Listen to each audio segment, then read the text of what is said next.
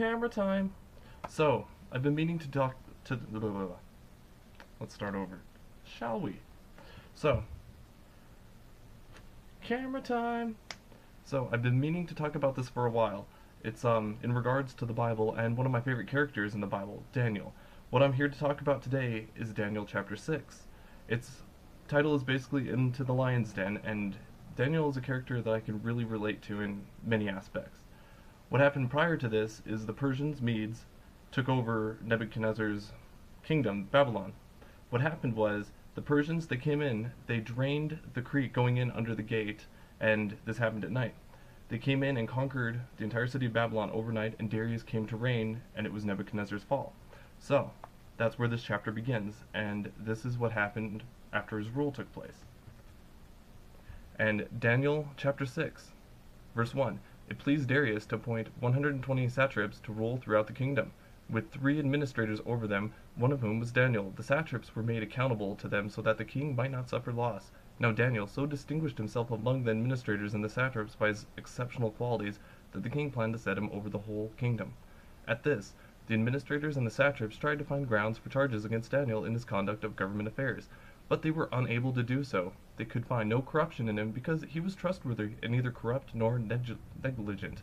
Finally, these men said, We will never find any basis for charges against this man, Daniel, unless it has something to do with the law of his God. So, Daniel stayed in reign from Nebuchadnezzar into the Persians' reign, Darius' reign. This is really strange. A good example in modern day terms is we have Bush's cabinet. Now Obama is in charge. He's president of the United States. It's like if Obama came in and then he decided to keep Bush's cabinet, and it's, it's just unheard of in political terms. So we will go on from here. Daniel chapter 6.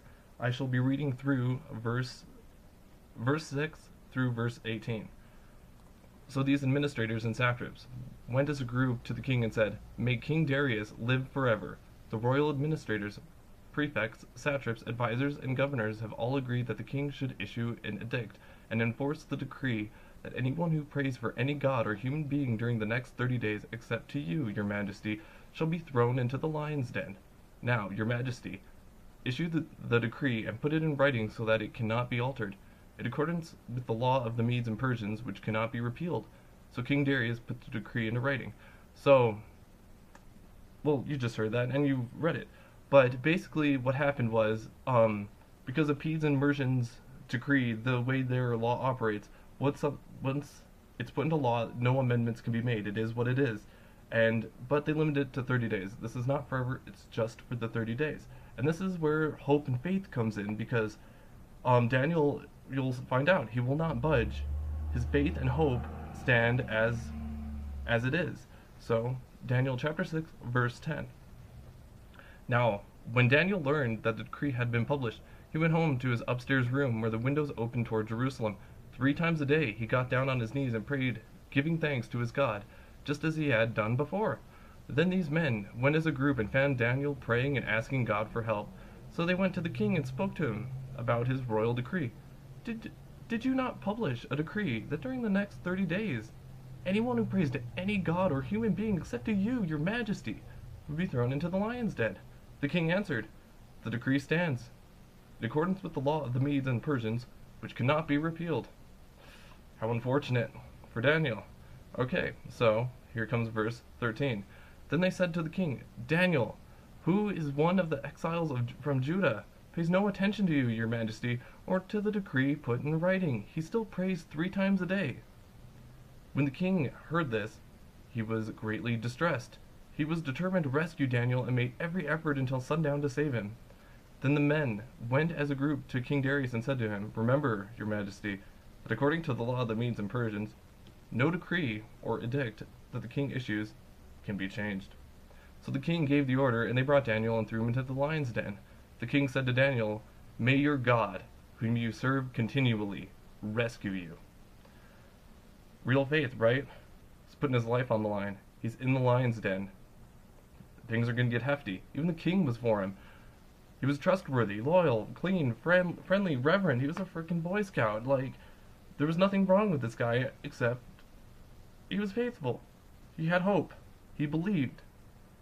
And he didn't even try to hide it. Like, he didn't go to a basement. He's like, I'm going to pray down here. He went up to his window in front of everybody, not to brag about it, but it's just exactly what he did every day. And prayed towards Jerusalem, got on his knees, you know, and nothing changed. In turn, oh, he's being condemned for it, for his beliefs. Just because the king, Darius, got outwitted by his advisors for them not liking him. Alright, let's continue. A stone was brought, this is um, verse 17 by the way. A stone was brought and placed over the mouth of the den, and the king sealed it with his own signet ring, and with the king's and with the rings of his nobles, so that Daniel's situation might not be changed. Then the king returned to his palace and spent the night without eating and without any entertainment being brought to him, and he could not sleep. The king's just sitting back, you know, just like, oh my gosh, number one advisor, he's gonna die oh, because I outwitted this. I can't, I can't pick up my freaking PlayStation 3. Like, seriously, um, I can't even. I don't even want to play Halo. I don't. Forget the elites. Forget the brutes, man. Just my my number one man is just down there. He's gonna die. Can't sleep tonight. Okay, so verse 19. At the first light of dawn, the king got up and hurried to the lion's den. When he came near the den, he called to Daniel in an anguished voice, Daniel, servant of the living God, has your God, whom you serve continually, been able to rescue you from the lions? Check this out. Verse 21. Daniel answered, May the king live forever. My God sent his angel, and he shut the mouths of the lions. They have not hurt me, because I was found innocent in his eyes. Nor have I done any wrong before you, your majesty. The king was overjoyed, and gave orders to lift Daniel out of the den. And when Daniel was lifted from the den, no wound was found on him, because he had trusted in his God. Verse 24. At the king's command, the men who had falsely accused Daniel were brought in and thrown into the lion's den, along with their wives and children. Before they reached the floor of the den, the lions overpowered them and crushed all of their bones. Isn't that interesting?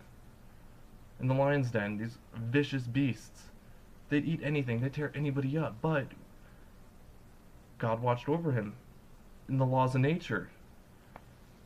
He was innocent. He did nothing wrong. All beings for our God, you know?